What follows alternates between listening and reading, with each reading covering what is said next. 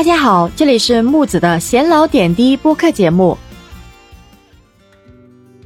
最近世界杯打得火热，足坛的瓜也是一个接着一个。美国足协这一次真的玩的太大了，他们居然在多个社交账号上面公布世界杯 B 组的积分榜时，篡改了伊朗的国旗，将伊朗国旗上象征伊朗的徽记给移除了，只留下一个三色旗在积分榜上。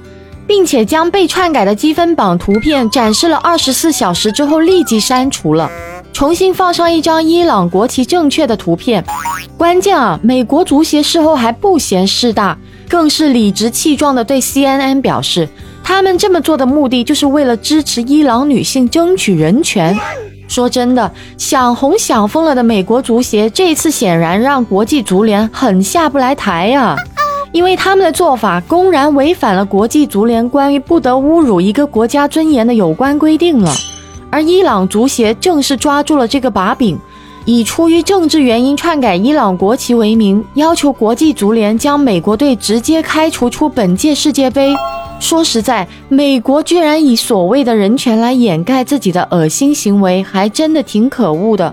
那说到底，什么叫人权呢？其实啊。从概念上来说，所谓的人权应该是所有人都与生俱来的权利，它是不分种族、性别、性倾向、国际、族裔、语言、宗教或任何其他身份地位。人权其实是包括了生命和自由的权利，不受奴役和酷刑的权利，意见和言论自由的权利，获得工作和教育的权利，以及其他更多的权利。人人都有权不受歧视的享受这些权利，但说真的，在当今人类社会中的人权状况仍然不太尽人意，除非你是生活在理想的、不可能存在的海市蜃楼般的社会里，因为其实理想社会是矛盾的社会，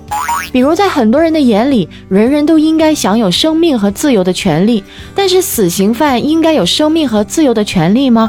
患有不治之症的病人又如何享有生命和自由的权利呢？所以啊，其实人权至少可以被分为两种，一种是理想中的人权，另一种是现实状态中的人权呢。而现实状态中的人权至少又可以被分为奴隶社会中的奴隶人权、封建社会中的农民人权、资本主义社会中的工人人权和社会主义社会中的人民人权。那由此可见，我们就知道。现实中的人权其实也并不是天上能掉下来的，而是法律赋予人们应该享有的权利。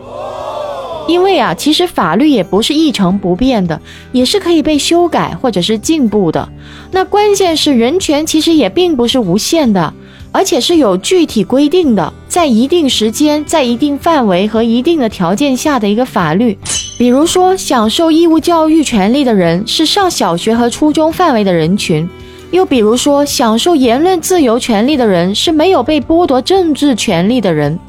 或者说持有股票权的人并不包含未成年人等等。其实这些都是有一定的条件限制的。那么关于人权，你又有什么看法呢？欢迎在下面评论区留言互动，请关注我，下期节目再见。